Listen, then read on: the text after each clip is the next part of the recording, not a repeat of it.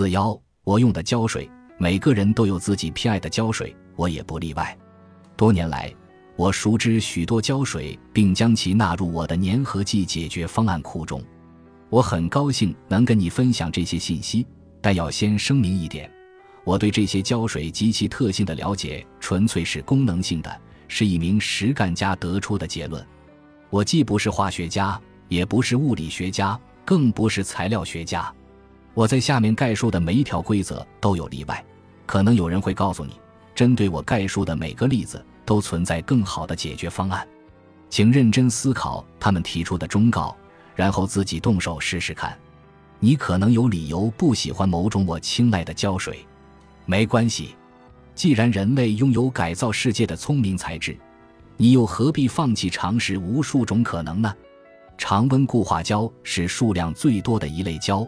暴露在空气中后会固化，它们可以是水基胶，例如聚乙烯醇胶，也可以是溶剂基胶，例如许多万能胶。聚乙烯醇胶很棒，也很有用。木工胶是为数不多的名副其实的胶水，能形成牢固的粘合，兼具强度和韧性。白胶与埃尔莫牛头胶一样，最适合用于多孔材料，例如轻质纸张和瓦楞纸板。对用泡沫塑料造东西的人来说，有一种比较稀的新型聚乙烯醇胶可谓无价之宝。其中最著名的是魔宝胶，它是一种水基胶，意味着不含有害化学物质，不会使房屋散发臭味，而且便于清洁。万能胶总是让我失望，因此我只提供简短说明。有些是塑料溶剂基胶，例如消化纤维素胶泥。有些则是硅基胶，但在我心目中，它们只能用作临时解决方案。有些人非常推崇这类胶，但我不是其中一员。根据具体情况，它们的粘合效果会有所不同。接触型胶我真的很喜欢，这种橡胶基的胶水也能在常温下固化，但使用方法有所不同。它们通常的用法是涂在要粘合两侧的表面上，先放置一会儿。但时间不要太长，然后将两侧表面粘合起来。吹干机有助于加速这种胶的干燥过程。在我个人网站 tested 点 com 的一日造栏目中，当制造的物品需要大量粘合时，我经常使用这种胶。如果使用得当，这种胶能创造奇迹。它们能用来粘鞋子，这就说明了不少问题。没错，这种胶形成的粘合性坚固而柔韧。它们用途多样，可用于粘合鞋子、泡沫塑料，或是把海报粘在木板上。对于多孔材料，我通常会在每侧涂两层胶。在使用方法正确的情况下，接触型胶可能最适合用来粘合不同材料。它们一般装在软管、马口铁罐，甚至是喷雾罐里，每种我都用过。其中，我最喜欢的是在皮革工人中大受欢迎的驳船牌。我发现它的韧性恰到好处，不过从老式五金店买来的无厂牌廉价货也很少让我失望。热熔胶是一种热塑性物质，也就意味着它对冷热的反应迥异，会随温度变化改变特性。在室温下，它是软硬适中的塑料棒，但将胶棒塞进带加热元件的胶腔后，它就会变成滚烫粘稠、类似蜂蜜的液体，冷却后则会凝固。针对手忙脚乱的快速搭建，热熔胶是当之无愧的王者。但对要持久保存的东西，我则会像避开瘟疫一样，避免使用热熔胶。热熔胶最适合用在木材、硬纸板等多孔材料上，但不适用在金属、玻璃等无孔材料上。热熔胶通常呈透明或半透明状，但也能买到彩色的。在剧院制作道具的时候。我用过红色热熔胶给老式信封做假蜡封。此外，热熔胶还有一些低温板，可用于粘合泡沫塑料或泡沫板等易融化的材料。热熔胶也可用于制造模具，例如某场戏中的晚宴场景需要几根鸡腿，布景组就把热熔胶挤进用真鸡腿做成的硅胶模具里。虽然我不确定最终成品吃起来像不像鸡肉，但诡异的是。无论是看起来还是摸起来，它感觉都跟肌肉一模一样。环氧树脂 AB 胶属于热固性胶，你需要将两种独立的液体混合起来，让两者产生放热反应，通过化学反应使混合物凝固。环氧树脂通常很脆，但也有韧性较大的。它们通常以经典的五分钟环氧胶形式出现，装在带盖子的两只软管里。与热熔胶不同，环氧树脂胶在硬化后会永久凝固。无法通过加热重新融化，环氧树脂胶不会散发臭味，适合与玻璃纤维配合使用。世界各地船只建造用的都是磨砂玻璃和环氧树脂胶。星球大战老三部曲中的战舰大多也是用环氧树脂胶粘合的，但它最大的缺点是对人体有害，因此使用时请戴上手套，并选择通风良好的地方。如果你要大量使用环氧树脂胶，例如给物品添加涂层或粘合玻璃纤维，请带上化学过滤呼吸器。这 B Well 排冷焊剂就是装在软管里的环氧树脂胶，甚至有故事说，它能粘合摩托车的曲轴箱，而且能坚持很长一段时间，足以让骑手骑往摩托修理厂。环氧树脂补土也是一种热固性胶，它们既可用于粘合物品。也可单独用作制造材料。市面上既有适用于管道防漏的水管工版本，也有用于修补漏水船只的版本；既有专门针对金属、木材和塑料的版本，也有重量超轻的版本。由于它们呈粘土状，所以很适合用于一次性制造。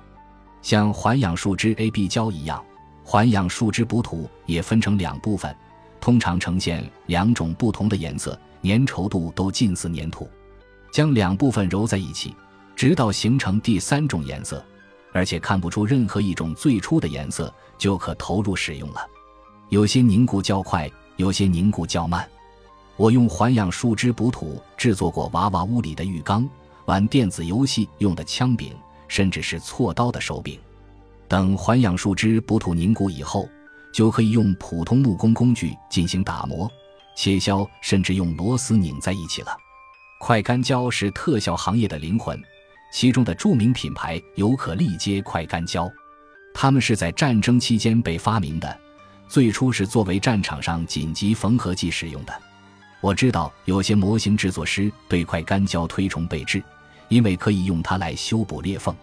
洛恩·彼得森是《星球大战》最初的模型制作师，也是我的一位老朋友。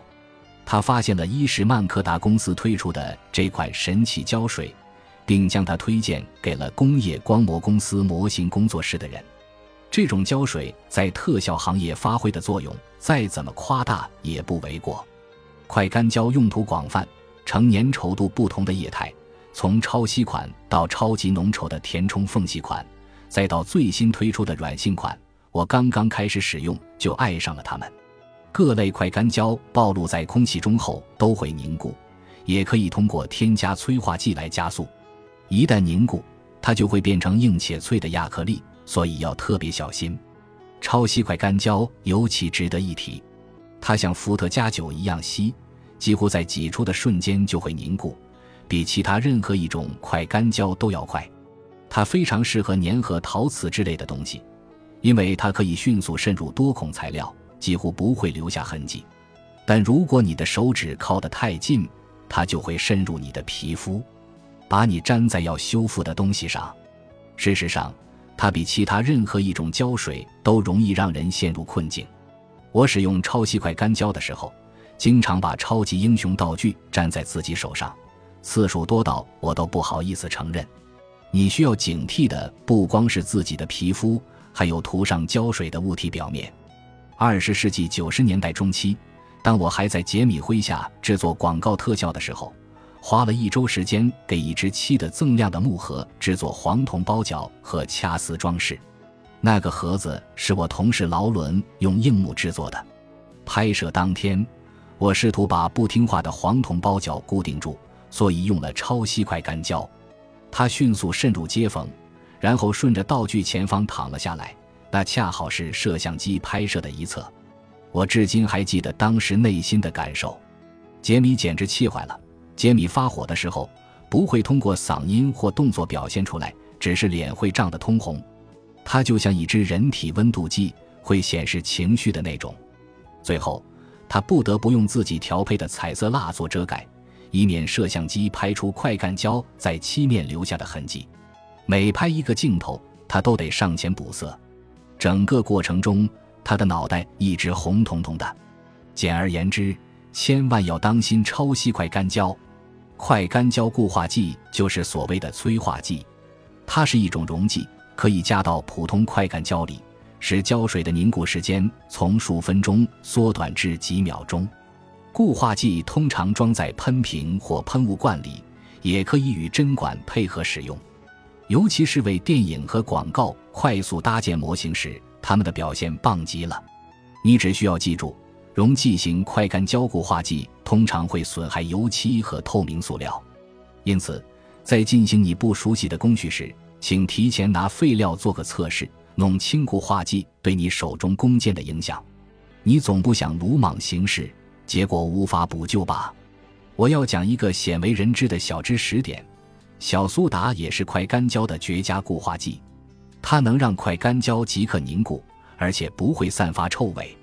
在涂好的快干胶上撒一点点小苏打，还能让胶变得更坚固。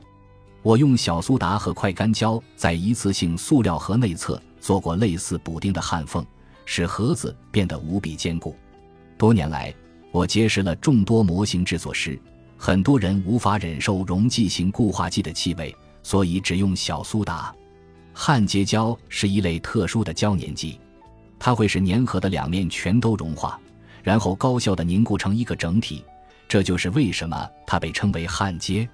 焊接胶尤其适用于粘合亚克力和其他塑料，效果真是棒极了。飞机模型胶是一种增稠型的塑料焊接胶，除此之外，也有一类含水量较大的焊接胶，可以用来制造亚克力塑料盒。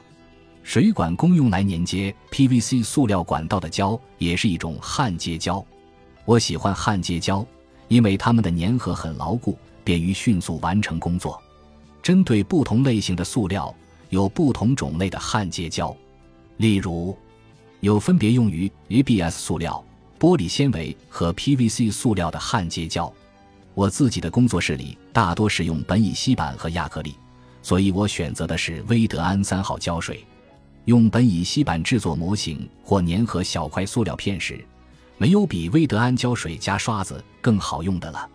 这些胶水在我工作中的使用率占百分之九十五。正如我前面提过的，上述每一点都存在例外。根据你具体制造的东西，还有许多其他各种各样的胶水值得你深入了解。但请记住，了解这些胶水及其作用只是方程式的一部分。本集播放完毕，感谢您的收听，喜欢请订阅加关注，主页有更多精彩内容。